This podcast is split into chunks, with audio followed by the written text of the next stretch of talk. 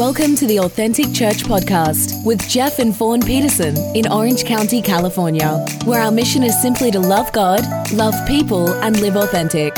For more information on Authentic Church, visit us online at AuthenticOC.com.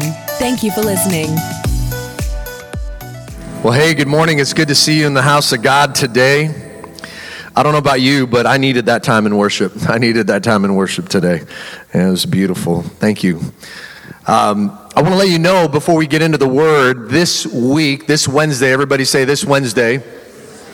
This Wednesday, we're having a leadership luncheon with my good friend, Mr. Mike Rovner. Some of you know Mike. Mike is a pastor. He's an elder in, uh, in, in Authentic Church.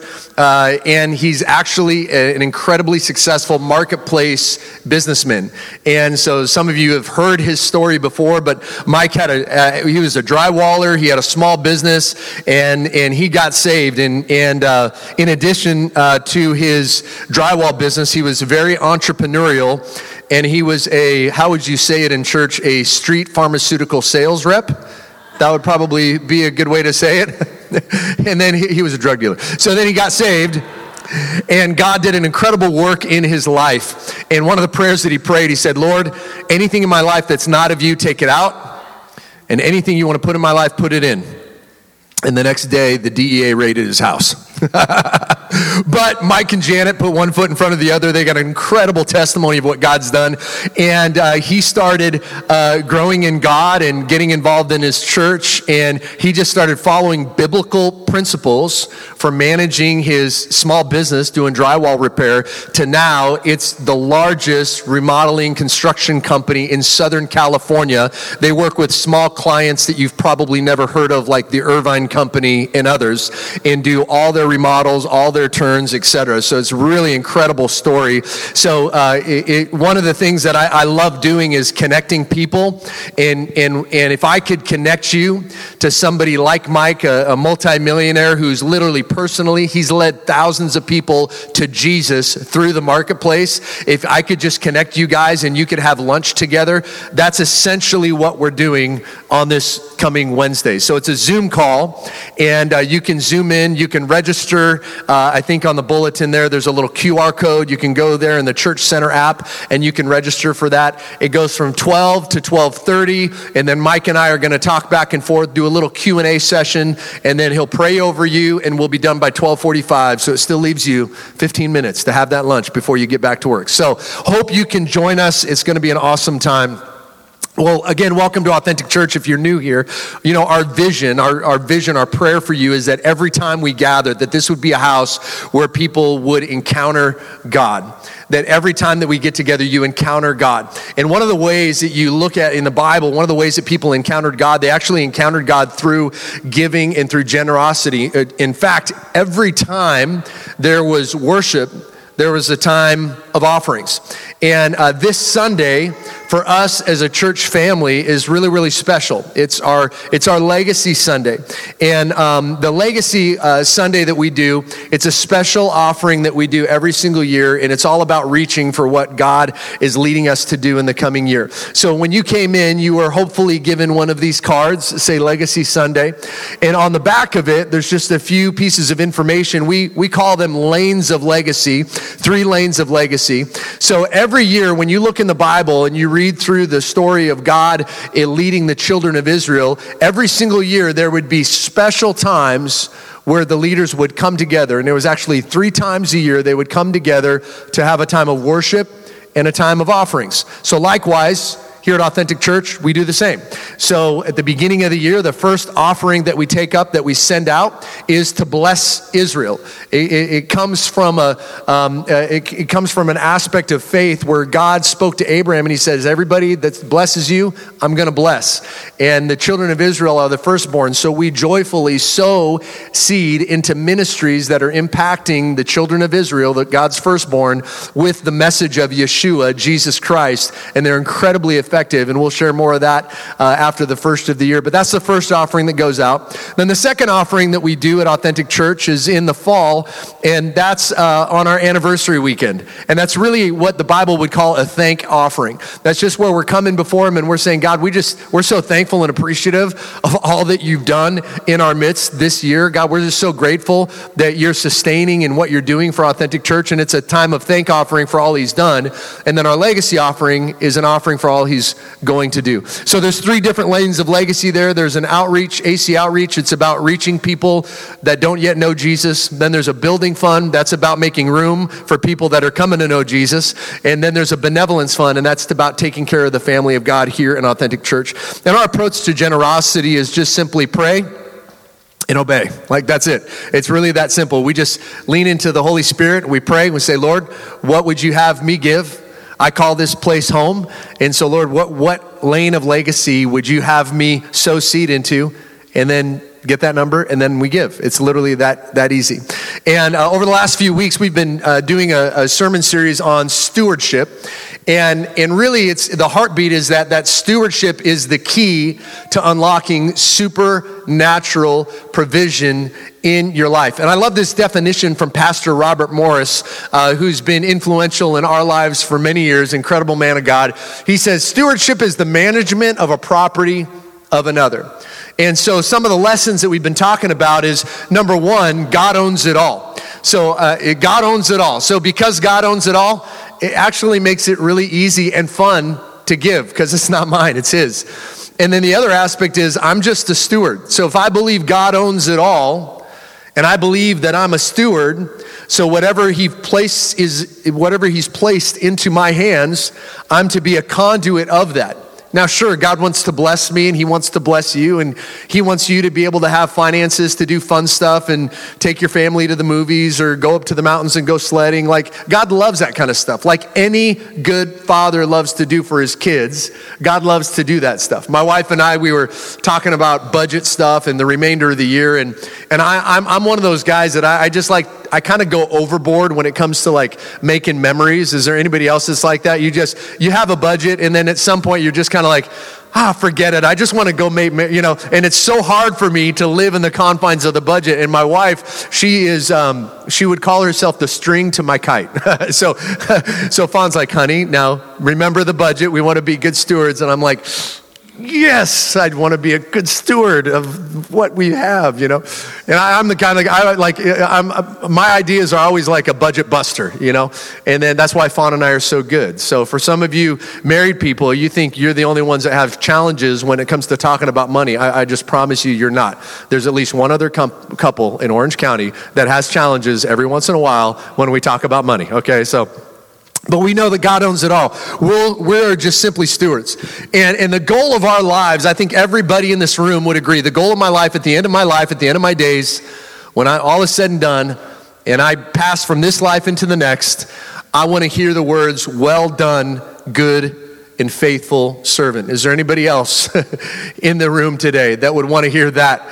You know, the only time that that phrase is mentioned in the Bible, the only time it's actually about how we manage God's money. Go look it up. It's from the parable of the talents. And the only and we quote that all the time. I just, well done, good and faithful servant, right? You just you, you we quote it at memorial services, you know, we're just like, you know, and today they're in the presence of God and they've heard those words, well done and good and faithful servant, right? We quote things like that, but the reality is the only ones of us that are going to hear that are those of us that were actually good stewards of his money. Not my talent for playing guitar or singing or leading my. No, no. Well done, good and faithful servant. It's about how I've handled his money. You can go look it up. And so it's really important for us because I know there's a lot of Christians when it comes to generosity. Like Christians are the most generous people in the world. There was a recent there was a recent uh, survey that was done by Barna Research, one of the leading research groups, and the survey uh, said that over 70 percent of uh, ph- philanthropy in the United States comes from Christians. Over 70%. Like Christians outgive and outperform uh, government programs, other, you know, other 501c3s that are doing great stuff. but the Christians continually, above and beyond, outperform those with generosity. Why? Because it's wired into us. Because when we receive Christ, what begins to happen as we become disciples of Jesus? Well, we become like him. We become like God. And when we're generous, generosity is a value of heaven that helps lead us in godliness. And so, as a, as a church family, when we come together and we're generous, when you give, you actually take on an attribute of God. That's why it's so fun when you're going out and you parents and friends, you know, uh, I know, I know Kara's here and Kara, Kara boasts about being one of the best gift givers in her entire family. She's like, I know what they want and I go get it and I surprise them and they're always blown away. Like there's so much fun. It's so much fun when you're going to the nth degree and picking out that present and you're going to wrap it all up and you make it really pretty. I, I'm the one, I don't know about you men, but I'm the one in the family that ends up wrapping all the presents. I don't. I just drew that straw because I was really, really good at it. I don't know if Fawn just faked it one day and was like, "Oh, my present looks bad under the tree. Yours looks good. Why don't you wrap them all?" You know, that's okay because I paid her back. I said, "Oh, honey, you're really good at doing the diapers." I'm like. you can do them all. I'll do this one. but there's something so fun about going and getting that present, that one that the mind blowing one, right? Like the gold gift where you're like, oh yeah, they're gonna love this. I can't wait to see their face, you know? Like when, when you are living like that level, eh, living to that degree of generosity, you literally have godliness that's flowing through you. And your heavenly father, he, he like he loves it. He loves it. Uh, he loved seeing his kids giving and blessing. That's one of the reasons why the early church was so blessed. Is you read about the early church and they literally sold properties and land and they just brought it to the church and they said, anybody who needs it, just help them out. They're like, are you serious? They're like, yep. I, I just sold my house and the land. This, this thing that we're doing here, the, the kingdom of God, this message of Jesus, it's actually more important than all that stuff. And they're like, Wow. And it was so shocking because the church had never seen anything like that before. The Jewish church, like that was that was foreign. To give all that you had to help those that are just in the community, like that's mind blowing. And God so loved the world that he what? He he gave. So as we give, we take on that trait and, the, and that godliness and, and you, you you begin to grow and your faith muscles grow through it. And so Genesis 12, 2 reminds us, says, I will bless you and you will be a blessing. Why are we blessed? We're blessed to be a blessing. Like you're, you're blessed, we're blessed as a church family, we're blessed to be a blessing. And in the last year, it's been so cool because we've literally give, given away 20, over $20,000 since we started the church. We've given away over $20,000 to those that were in need in our church community. Like, how cool is that? Like helping pay gas and pay rent. And by the way, um, the Bible doesn't say that, that we're to take care of the lazy person. The lazy person needs to get up and go work. The Bible does tell us to take care of those that are going through financial hardships. And that's what our church family has done. And it's just so beautiful. So, um, and, we, and we give and we, we, we, we live our lives not just for ourselves, but for others. And the reason we do that is because we know this is true that life is short, eternity is real, and people matter most. Just a quick show of hands. How many of you have lost a loved one or a friend, somebody close to you in the last two years? Just raise your hands. Life is short. It never feels as short as when you lose a loved one. And eternity is real. Like there's going to be one day where we're going to go from this life into the next. And God's going to say, What did you do with what I gave you? Because all the stuff that we do, is it, does it really matter to Him? What matters? People. People matter most. So, this morning, as we prepare for our, our, our, our legacy offering this morning, I, I want to share with you an incredible story of supernatural provision. And it's found in the, uh, it's an incredible story in the Old Testament and First Kings, and we're going to go there in a second. And it's a story of uh, the prophet Elijah. And he goes and he declares, he prophesies, there's going to be no rain until I say it's going to rain, and a drought hits. And then later on, the Lord sends him to the house of a widow. And there's supernatural provision for her and for the man of God. And I, I, I, believe that this is the word of the Lord for us this morning as a church. So I'm going to pray. Let's all pray together and let's just ask the Lord to, to speak in these moments that we have. Lord, we thank you for your word. God, I thank you that your word is life, it's light, it's power. It directs me, challenges me, it corrects me. And Lord, I, I pray, Father, that you would help me go past what I think I know and show me something new. Give me fresh revelation. God, I'm asking for fresh manna from heaven for all of us today. I pray, Holy Spirit, that you would just fill this gathering. Thank you for insights and words and prophetic anointing in this place. And God, I thank you for giving downloads from heaven to us and for leading us on this Sunday, leading us in our generosity, leading us in our stewardship of our time, our, our talents, our resources. And I pray that you would illuminate your scriptures today, God, as we as we read through these passages of scripture, God, I pray that you would shine a fresh light on it. Even if we've read this story and we know this story and we've taught this story a hundred times, God, would you show us something new? I pray, Father, for a spirit of faith to rise. We just command any other spirit to go. The Holy Spirit is the only spirit that's welcome in this place. In Jesus' name, amen. Amen, amen. All right, First Kings chapter 17. We're going to dive into it. So this is the prophet Elijah. So sometimes people get confused. Is it Elijah or Elisha?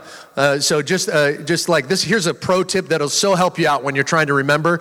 J comes before sh. So Elijah was before Elisha. Okay, so there's, I know that may be the only thing you get from the sermon today, and it was, it was worth, it was worth the cost of admission. Okay, Elijah came first. So Elijah's a new prophet, and he's coming on the scene, and it's like awesome. Here's the prophet of God. We don't know much about him, but this is where his story kind of takes off and the reason that he's in the Bible is because of what God does through this man here. And it says in verse 1 And Elijah the Tishbite of the inhabitants of Gilead said to Ahab, As the Lord God of Israel lives, before whom I stand, there shall not be dew nor rain these years except at my word. Now, if there's not dew or rain, like that's another level of dryness. Like we, I lived for a season in Texas, and the winters were dry, and like our hands would crack because you know our kids were outside and inside and running around, and you're always having your kids wash their hands and dry off and put lotion, and your hands would just crack. It was so dry, the air was so dry, and so th- there's no dew, there's no rain uh, these these these years. And then verse two, then the word of the Lord came to him, Elijah, and it said, "All right, you you said your word." Now, brother, you better run. Get away from here, all right? Ahab's crazy. So get away. So the word of the Lord came to him saying, Get away from here and turn eastward and hide by the brook of Cherith, which flows into the Jordan. And it will be that you shall drink from the brook. Everybody say the brook.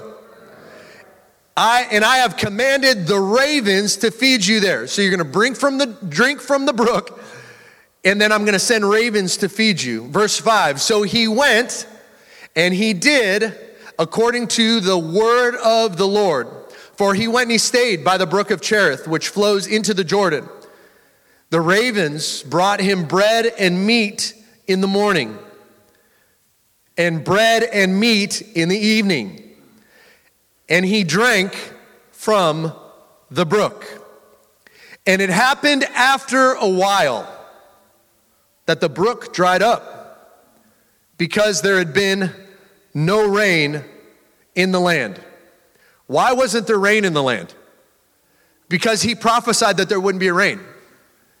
So he prophesies there's going to be no rain, and then there's no rain. So I don't know that he was really that surprised to some degree that the brook dried up, but there were days where he went out and the brook was at this level, and then he comes out the next day and it's at this level. And he's like, Lord, you led me here. You told me to come to the brook and you're going to feed me and the ravens. And then the next day, the brook's at this level. Lord, I'm standing in faith. You told me to come to this place. And the brook's at this level and this level. And then suddenly, the brook is dry. I could just imagine him going out those last few days where he's going like, I mean, I felt pretty good when you led me here, Lord, and every, you know, there's no rain, but man, I got plenty of water. I felt pretty good about it when it was flowing, but now I'm coming down and there's barely even a puddle for me to scoop the water out and drink it. And like I'm I could just imagine him going in desperation because you need water, right? And it's there's no dew. There, there's not moisture in the air. You know how you get in that cotton mouth feeling sometimes when you wake up in the morning, you're like, ah, I just need a glass of water, right? Imagine that, and there you are. And I could just picture him on his hands and knees licking because there's not enough water in the brook for him to get up with his hands. And, and he's down there and he's trying to get as much as he can out of it. Fawn and I, you know, we were at a service, kind of like today, like a, a, Legacy Sunday at our church uh, when we were, uh, we'd been married about three years and, and we had been saving up money for uh, a house. So we were, we were renting uh, this little uh, uh, apartment. It was like a, a, basement part of this guy's house, and we're renting it out, and, and we're just having fun. And we thought, you know what, we should probably start saving for a house. That seems like a wise thing to do. And so we were saving up, and we saved up $1,000, and we're like high fiving each other. Like that took, for our income at that time, that took a lot of work, right? And we also had some debt from just some really not so smart financial decisions that I made, not Fawn, just me. And so we're paying off our debt and we're saving up money for a house. And, uh, and so we're, we're having the time of offering at the church. And it's kind of like a legacy Sunday, like this moment today. And, and during that time, um, and our pastor grilled into us. He just said, "Hey, you just pray and obey. Like that's it's really that simple. When we do that as a church family, some people will be able to give more, some people less. It does, the amount doesn't matter. Obedience is what matters. We just pray and obey. And so, so we're sitting there in the service, and they said, "All right, we're going to pray, and then we're just going to do whatever God tells us to do." And so we pray. And immediately I feel like we're supposed to give a thousand, the thousand dollars that we just saved up. Like we just hit the mile marker of a thousand dollars, right? And I feel like we were supposed to give it away. And I'm like, ooh. And so Fawn, Fawn leans over to me. She's like, What do you think we should give? And I'm like, You tell me first. Good leader, right? What do you want to do, babe? So, so Fawn says, I feel like we're supposed to give the thousand dollars. And I'm like, huh, me too. She's like, yeah. And I'm like, dude, we got to get this money out of our bank account before I can think about it longer because I'm going to, like, you know, I got to, I just got to operate in faith, you know? And so we, we did that. And so poof, right? We sowed that seed. That was seed that we sowed into the church. And, and, and then a month go by and a couple more months go by and we, I'm like, where's the blessing, Lord? I'm thinking that we sowed a seed. I'm waiting for the rain to come, you know? And, uh, and there's nothing, right? And so, in, and we're looking at houses in faith. Like we're going and looking at houses, and we get a call from somebody, and they said, hey, we have this house. It's a townhome in this beautiful area.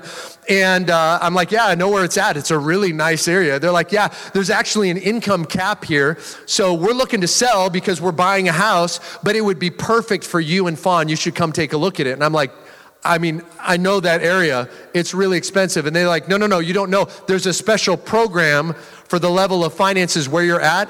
I think you could get into this house. So we're like, okay. So we go over there, and sure enough, we go through the rigmarole and we, we qualify. And it's like this special housing program around uh, in the middle of all these rich people in Bellevue, Washington, which, you know, Microsoft, Nintendo, Boeing, like Nordstrom's, all their headquarters are up there, right? And so, uh, so here's this, you know, beautiful, we're like, whoa, this is amazing. And I'm like, well, we don't have money for the down payment or the closing costs. So we pray.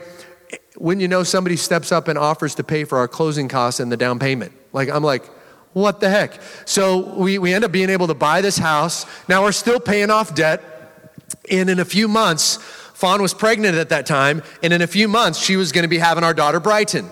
Well, we were going from two incomes to one. Okay, if you've ever done that, man, that, that feels like you're jumping off a cliff financially. Like you're like, oh, Lord, I hope you can catch me, right? And so we're going from two finances to one, and we're praying, and, and we, we didn't know how, we, we didn't know how I was going to make it. I, we didn't know how we were going to do it, if I was going to need to get a new job or what have you. And, and, and so I'm looking around, and there's really not a whole lot of jobs that would pay me what we would need to make. And Fawn's income is going like this, you know. And, and so, you know, we're praying. And our faith declaration was Fawn would say, I'm, I'm going to be a stay at home mom. I'm going to be a stay at home mom. That was in her heart to do. And she never really had a desire for a career, so it wasn't me saying, You're going to be a stay at home mom. Right? It was her. She really desired to be a stay at home mom. And so I said, okay. And I'm thinking, I have no idea how this is going to happen. Like, I just don't know. And I really like the income that she brings in for the family. It really helps, you know? And so, you know, we're praying. That's Fawn's declaration. I'm going to be a stay at home mom. We don't know how it's going to happen, but it's going to happen. And another prayer that we prayed was that we were going to be debt free by the time that our daughter was born. So here we are, we're moving into a house and we're doing things and you know, and it's, you know, we're, we're eating like macaroni and cheese and top ramen people. Okay. You know, it's like, we're just, you know, we barely got in, right? And so we're going through that and it's the last week of Fawn working uh, at her job. Now she worked, she was the reception, receptionist at a company that I was a, a, director of sales and marketing for. And so, and the owner was a really unique guy. And, and he's the kind of unique guy that would just go off the handle. He really liked to cuss and loved very colorful language. And he would literally, at the top of his lungs, if somebody crossed him wrong, he would yell at them, tell them, get out of my office like he like that like he would just go ballistic but for whatever reason he like loved fawn and i we just had like crazy favor with this dude and he loved us and and so uh, just by the grace of god and so he he's he's kind of like the raven where it's like the raven like the dirty bird, like the one that doesn't love Jesus, like the raven is gonna bring me meat and bread. Like, I don't understand that, and I, I, don't know that I can touch something that's not clean because it's from a raven. But the Lord provided to Elijah through something way out of bounds for what he would have done as a prophet of God. But the ravens come and they bring provision. So this guy that I'm working for, one day, it's the last day of Fawn working there, he walks past my desk and throws an envelope and kind of winks and he says, That's for your baby. I'm like, okay, cool, thanks, you know. And I open the envelope. Now remember the math. I just want to help you really quick.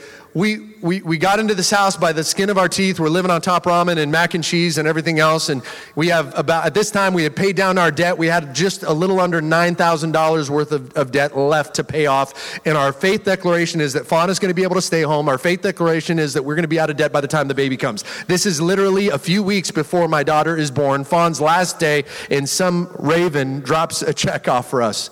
And I opened the envelope, and the check was for $10,000. $10,000. I sowed a seed a year earlier in an offering based on what the obedience of the word of the Lord was to us. And I remember when the Lord asked me to give that, I was like, Lord, that's all I have. And He said, Well, that's all I'm asking for. I'm like, But it's my down payment on my house, you know? and, and it was just, it was just that saying yes to God. And then here we are a year later and this happens. So we had a check for 10,000. You can do the math. We tithed the $1,000. We had 9,000 left. We were able to pay off our debt and go into Fawn having our daughter Brighton debt free. And it was just an incredible miracle story of God. And I'm, I'm telling you, like, there's stories like that. You don't know everybody in the room. I know a lot of you in the room. And I know that there's stories like that all throughout this room of how you got your house and how God promoted you and helped you start your business and what God's doing. Like there's stories all through this house. Why? Because there's that release of generosity, believing that He owns it all and I'm just the steward. And the Lord dropped this saying into my spirit the other day the storehouse of supernatural increase is located at the intersection, the cross streets of stewardship and generosity. The storehouse of supernatural increase is located at the intersection of stewardship and generosity. Some people are incredibly generous and they're like scratching their heads going, gosh, you know, and, and they can almost get offended at God. Like they're feeling like, God, I've given so much and I haven't, I haven't, I haven't reaped anything. I feel like I've just sowed and I haven't reaped. My question would be, how is your stewardship?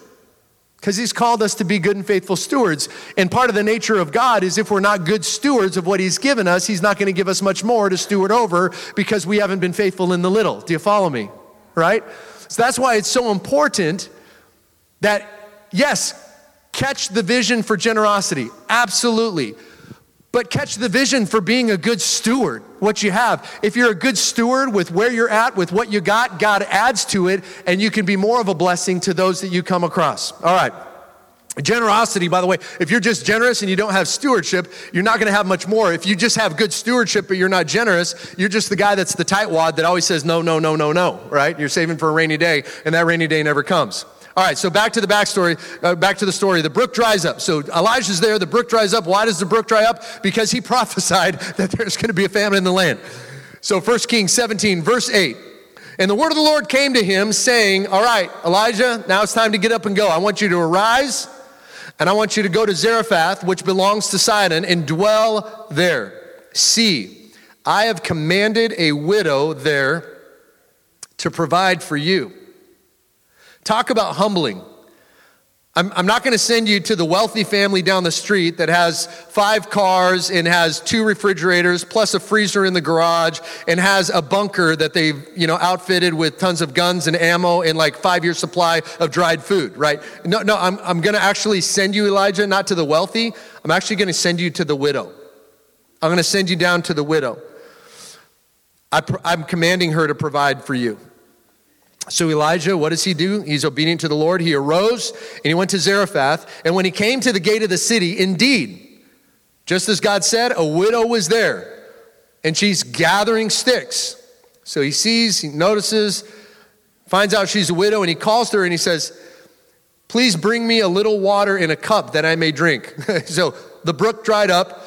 There's no dew. He's got cotton mouth. He's been walking. He's been traveling down the hillside. He comes down to this area. He finds the widow. The brother's thirsty. And he says, Can you just get me a cup of water, please? Right?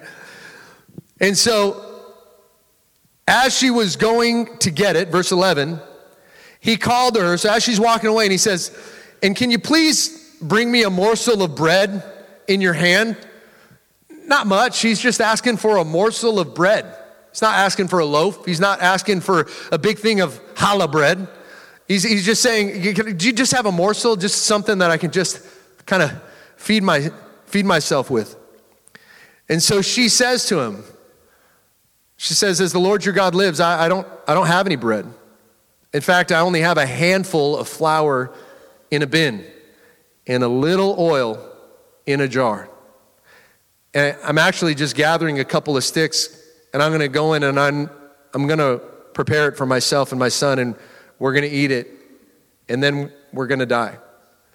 So she's, she's afraid. She's at the end of her proverbial financial rope. She's like, I'm going to get you a cup of water. And then he says, and, and a little morsel of bread. And she's, I could just imagine her feeling kind of like, okay, let me be honest with you. Here's where I'm at financially. Like, I'm beyond broke. I, I, we just have a little bit of flour. I literally have a little bit of oil. And I was getting these sticks because I'm going to go back to the house and I'm literally making the Last Supper for my, my son and I. And that's it. Like, that's all I have. That's it. So she, she's, she, she's, she's gassed, man. She just, she's out of gas. Maybe her faith feels like it's, it's run dry there's a famine. She's probably seen people die. She's seen families lose their children because there wasn't enough to eat. Like, they like it's desperate times, right? And she's afraid. How do we know she's afraid? Because verse 13, what does Elijah say to her? He says, Do not fear. Go and do as you have said, but make me a small cake from it first and bring it to me. And afterward, Make some for yourself and your son. Now, here's the word of the Lord. For thus says the Lord, the God of Israel, verse 14 The bin of flour shall not be used up, nor shall the jar of oil run dry until the day the Lord sends rain on the earth. So, the, so in other words, he's saying, Look, I, I recognize that you're planning on doing what you're doing, but let me give the word of the Lord to you. The word of the Lord trumps what you see in the physical because it's supernatural. The word of the Lord speaks a better way. The word of the Lord does not negate, it doesn't, it doesn't agree, lock arms with what's happening that I see in the physical. The word of the Lord brings the supernatural into that environment. So she went away, verse, verse 15. So she went away and did according to the word of Elijah, and she and he and her household ate for many days. The bin of flour was not used up, nor, the, nor did the jar of oil run dry, according to the word of the Lord. It was the word of the Lord spoken through Elijah. Elijah was just the messenger, but it was the word of the Lord to her for her situation. God said, I'm going to provide. I'm going to provide. I, I know it doesn't look like, I'm going to provide. I know you can't see it right now, I'm going to provide. I know you feel like it's the bottom of the ninth, the bases are loaded, and, and, and nobody's coming up to the plate that has any finesse. But I'm telling you, I can swing a bat and I'm gonna come in and I'm gonna actually pinch hit for you in this moment and I'm gonna knock this one out of the park and I'm gonna win the game. I know it looks desperate, but I'm coming to your house and I'm gonna bring supernatural provision like you never have experienced. This is the first time that we see something like this happening in the Bible, and, and the Lord brings it to who? He brings it to the seemingly insignificant one, a widow. We don't know her situation. We don't know how her husband died. We, we don't know what's gone on in her life. We don't know much about her except that she's got a son that she's going to make food for, and, and she's got a household. So there's other people that are involved, and maybe there's a group of families that have kind of rallied together like they do in desperate times. And because she had a, a residence, they all kind of started coming and staying on her couch and in her guest room and, and using her stuff. And she's done the best she could to help care for the household. But now she's down to the last little bit. And she said, As much as I love the rest of y'all, I, I'm just going to make something for my son and I, and, and then we're going to die. But the Lord had other plans for her. She chose faith over fear. So, questions. So, obviously, we know the brook dried up. Well, why did the brook dry up? We know because Elijah had said there's not going to be rain, right? And during that time when the brook dried up, the man of God, despite his incredible faith, he needed to be reminded the brook is not your provision. The ravens are not your provision. I'm your provider. No matter, it's not like you just have this one mountaintop experience and then you're just living like a king for the rest of your days. I'm telling you, there's going to be seasons of mountains and valleys in your finances, and there are times where God is going to allow the brook to dry up that once was once a miraculous provision. God's going to leave you to another supernatural, miraculous provision, and you didn't even see it coming. God wants to remind us today that the brook is not your provider. The ravens, the dirty birds are not your provider. God is saying, I alone am your provider. I'm going to take care of you. I got you.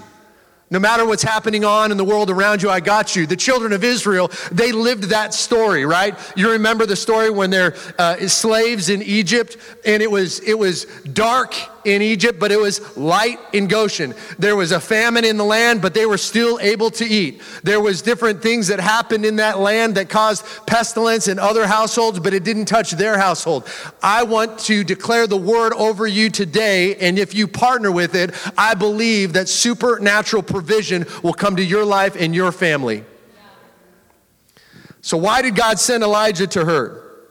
Think about it. There had to have been plenty of people that had storehouses. God could have provided, He could have sent them to the, the wealthy family in the neighborhood, right? He could have sent them to the rich ones that had the warehouses full of food and flour and they had goats and whatever and they had, they had done their part and they were like the super preppers. So they prepped up and they had water stored in their bins and all that, right? He could have sent them to that, but He sends Elijah to the widow. Why the widow? What about the widow was so attractive? There was plenty of other people that could feed the prophet. You know, in times of fear, uh, our, our, good friend uh, Nicole is up here in the front row and she's a counselor. And in times of fear, she will tell you as a counselor, when you go through fear times, times of fear where you're just overwhelmed, instinct is going to kick in. You're, you're going to revert back to some things. And so the goal is that we help to change the root of those things and address that fear so that you don't fall back into that old pattern, right? So times of fear kicked in. Was the woman afraid? Yes, because Elijah told her, don't be afraid, right?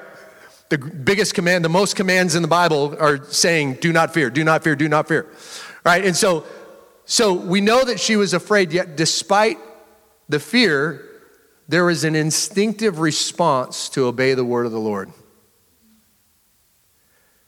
And God sends the prophet to a woman. We're saying yes to what God said trumped the fear. That she was, I would have to imagine, a fairly generous person. If her first instinct, when a, if she's making her last meal and she's going out to gather sticks, and the prophet of God comes up and says, Can I have water? And she's like, No problem. Let me go get it. That's a generous person. God could have sent the prophet to anybody, but he chose to send the prophet to her house. I'm telling you, there's provision from God, and he's going through Orange County, and he's looking for the people like the widow, those that are, their first instinct is going to be, I'm going to respond to the word of the Lord. I'm going to respond to whatever God tells me to do. I mean, at, at the root of it, like when you think about like, you know, like we're here on the college campus and I've done a lot of ministry with college students and interns and young adults through life. And one of the questions they always seem to ask is like, God, what do you want me to do? right? You remember being there? It's like, God, what do you want me to do? I don't, I feel I just want to do what you want me to do, God, but I don't know what you want me to do. You know, what, what do you want me to do, God? And if you're just faithful with what He's placed in your hand, He's going to sow what's in your heart. And that those, those things that He's called you to, He's going to he's going to show those. And all you have to do is respond, and it's just simply praying, and then you obey whatever it is that He tells you to do. So, in the middle of the widow's fear, instinct kicks in. And she says, Yes, because she was a giver. Because she was generous, because that was her instinctive reaction, God comes to her house and blesses her. And I just wonder, like, how many houses, how many houses did the prophet walk past? Like, how many streets did he go down and he go, nope, I don't feel like that's that one. Um, nope, not this one. Ah, there's the widow. Like, how many people did he look like? And because of her generous spirit, because her instinctive reaction was to obey the voice of God, to obey the leading of God, God shows up and blessed her. Stewardship and generosity are the keys to supernatural provision. So I'm saying this over you God is looking, He's looking for individuals, He's going to visit houses, businesses, families in this next season ahead and He wants to bless you. He wants, He's looking for people. He's going to send people into your lives that you never thought you would have relationships with. He's, there's going to be supernatural open doors where you're like, I don't even know how I secured this account. There's going to be job opportunities where it's like you walk in and you say yes, no matter what they offer you, and you receive promotion after promotion after promotion because the Lord is the one who promotes.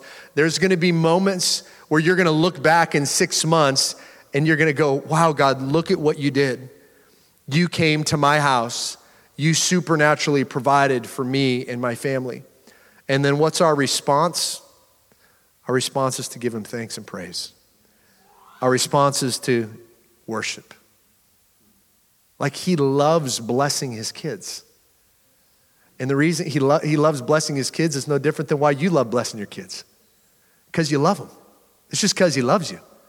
Like you don't have to do anything for his love. He just loves you. Like he's crazy about you. Your picture's on his fridge. you know, like, like he, he loves you. Like he really cares for you. And he's encouraging us today don't let the fears of what's going on in the world around you dictate your response to the word of the Lord that He's giving to you. And, and I just want to encourage you. I believe, honestly, one of the gifts that God is giving to our church is some really wild divine relationships. And, and, and one, one of the things that I've always loved is people that God's brought into my world is bringing other people to meet those people. And, and so I, that's why I really, I really want to encourage you this Wednesday, please join us for the leadership luncheon. If I could organize a meal where you could sit down one on one with a guy like Mike Rovner, who's led thousands of people to Jesus, who's literally built ministries and, and funded ministers and planted churches. I mean, the guy's got a wealth of knowledge. Like, you have the opportunity to be able to receive from him, if you could pull up the chair to the table and have a lunch with that guy, like I'm telling you, it'd be well worth your time. So I'm, don't, don't, don't come for my sake, really come for your sake. I really believe you'll be blessed. So the leadership luncheon this week. So, all to say, God is coming to your house, God is coming to your business and your finances in this season. And when we, when we have an act of generosity, we give. When we have a habit of generosity, we become a giver. The widow was a giver, right? So I'm going to have the band come up uh, and join me, and you can just play something softly. And, um, and I'm going to I'm going to share with you some of the different aspects of the lanes of legacy. And then we're going to pray, and we're just going to ask the Holy Spirit, hey, what would you have me give? And we're just going to be obedient to that. And so I'm going to share with you a little bit about the lanes of legacy. And the first one is AC Outreach. Uh, AC Outreach, it's, it's really all about reaching people who have yet to encounter God, people that don't know Jesus. And so in this lane of legacy, it's a, it's a, it's a specific fund for those of you uh, that understand budgeting terms and funds and everything like that. It's a specific fund in the budget is AC Outreach. And AC Outreach is, is all the monies are going to help us communicate the gospel to people that aren't sitting here in the pews, people that aren't sitting in the building. It's about connecting with ministries that are doing missions work. So some of it will go to different missions organizations that are doing amazing work, like right here in our own backyard, working with the homeless, working with single moms, working with rehab facilities. It's going to go to that. We also have some pretty cool ideas for uh, sharing the gospel in different social media campaigns, and uh, and and really the heartbeat behind that is, and I know that there's some some in the room that are like anti-social media and, and Instagram or what, and I get that. I get that. And, and, and I'm, I'm kind of I'm kind of there. But how many of you know there's a lot of people that need Jesus that spend their life on those platforms, right? So what if we could curate content where we're sharing the gospel of Jesus in a way on their device where they're consuming lots of content that's worthless, that they could receive something that's more precious than anything they'll receive in their lives. And so this fund is going to help us with that. We have some cool ideas for some stuff leading up to Resurrection Sunday um, that we're going to do with that outreach fund. But um, so if you, if you give to that, all those monies will be used towards reaching people that are outside of our, our, our church family at this time. The second one is the building fund the building fund, this is something that we've had going um, for the last year and a half. The monies in the building fund go towards preparing a place for the future family of God. Uh, transparency, we were able to secure Needham Chapel, where we're sitting right now. We secured it in September, and they only gave us nine months. We feel that it was prophetic that they only agreed to a nine month lease at that time because God wanted to birth something. And so, and God is birthing something. And so we, they've agreed to us for nine months. Uh, they may extend it, or we may move and get a new lease or buy a building, or maybe there's a church that wants to come under what God's doing at Authentic, and maybe they have a building and they're just passing the baton on to the next generation. Regardless, if we're given a building, buy a building, rent a building, or even if we stay here, regardless, there's monies that'll be set aside so that the future home of Authentic Church, whether it's leasing or buying, we're to have to do renovations at some point. There's to be TI costs, tenant improvement costs. There's to be something we're to do. So all the monies in the building fund get set aside in the budget to prepare for the expanding family and where God would lead us.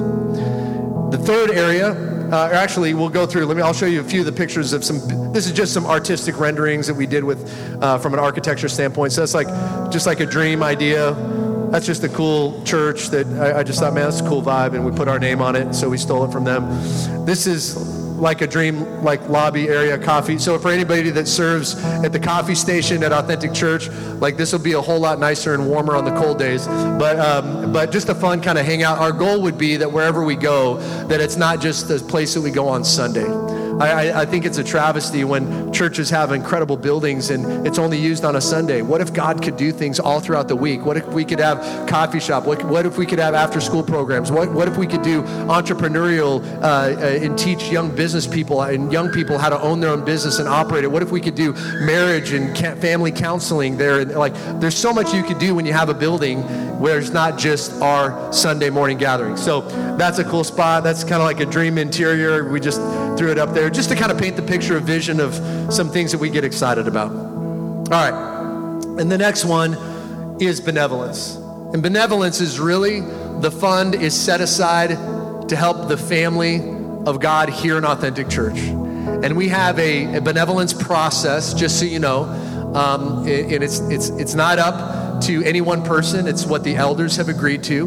There's a benevolence approval process so that those that are going through some hard times, and man, if you've been living for over 20 years, I'm guaranteeing that you have gone through some tough times financially before, where you just needed a few hundred dollars or $500 or maybe $1,000 just to bridge the gap when you started a new job or you got laid off or, man, I, Christmas is coming or you don't have groceries and you need gas. The reason this is close to my heart is because Fawn and I, after we moved into that house that was such a blessing and we're eating top ramen and macaroni and cheese, we went through a season where, where the market fell out. In 08 and 09 we felt the ripple effects. And then we went from a place where we were making incredible money to suddenly we're making no money. And i started a company but the sales aren't coming in. And i remember i had a, a month where i literally made less than $250 and after i tithe i'm like why am i even tithing right now and the lord reminded me because it's an act of obedience and so i, I, I tithe and it's like well what's 25 bucks? I mean, out of two, know. And the Lord supernaturally provided for us through the benevolence fund at our church. So we're the recipients. So it's our joy to pay that forward in providing a robust benevolence fund to help the family of God. When bumps come all year long, we want to be in a place where we can meet the needs within our community. We're not called to help everybody that's in Orange County but for the people of our community, and there's an approval process for it, we want to be hands and feet. We want to be right there to help them get through that financial hardship time. Matthew 6:21 says, "Where your treasure is, there your heart will be also." And for us at Authentic Church, you know, generosity is one of our core values. We say it this way, we live open-handed. We believe that everything belongs to God, so we cheerfully give and steward our time, talents, and resources accordingly. Genesis 8:22 reminds us there is seed time and harvest time, right? As long as the earth remains, there's going to be seed time and there's harvest time. There's seeds that are being sown today. I believe in this offering, many of you are going to see a harvest in the next six months and it's not going to make sense there's it's not like x plus y equals z you're literally going to look up and you're going to be like there is no way that that offering that i gave in december led me to this incredible blessing. That's mind blowing. That's like 10 times what I sowed, and the Lord loves to blow the minds of his people. Galatians 6 7. So don't be deceived. God is not going to be mocked. For whatever one sows, you're also going to reap. Some people quote that in the negative sense. They're like, well, when you sow what you sowed in that negativity, now you're reaping it. No, no, no. Think about it in the positive sense. What you sow, you're going to reap. God's not going to be mocked. 2 Corinthians 9 10 through 11. This is my prayer for you. Now, he who supplies seed to the sower and bread for food will also supply and increase your store of seed and will enlarge the harvest of your righteousness. Why? So that you'll be enriched in every way, that you can be generous on every occasion, and through us, your generosity will result in thanksgiving to God. So, a few, few points, and I'm just going to pastor you in this moment. I'm going to share with you the way that I would share with my kids, okay? Satan's not going to tell you to give a big amount. He's not going to tell you to give any amount. So if you're wondering, I feel to give, that's the Lord, okay? Satan's not going to tell you to give. God's going to tell you to give. If you're married, and this is just a, a pro tip for married people, if one of you has a different number, give the lesser of the two.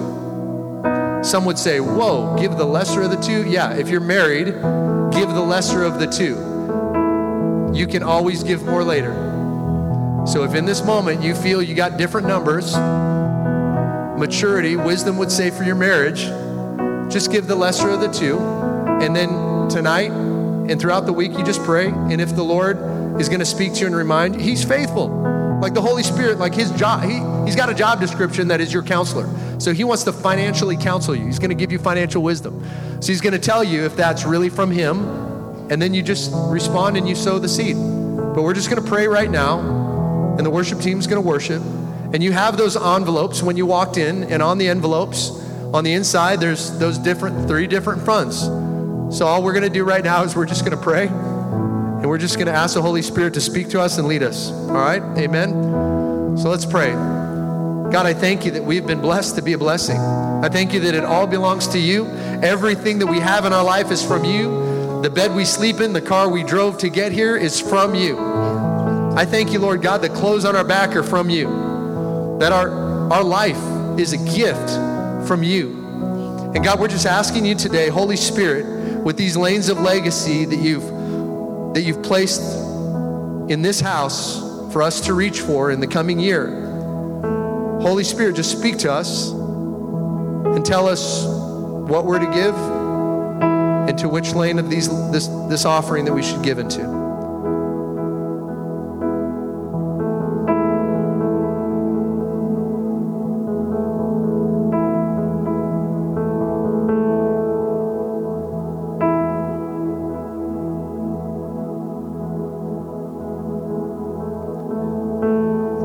Tells you to, just write it down.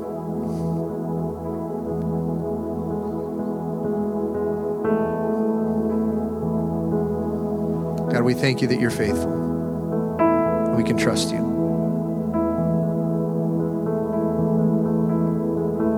We thank you, Lord. If you'd like to give in the envelopes that are there, you're more than welcome to use those.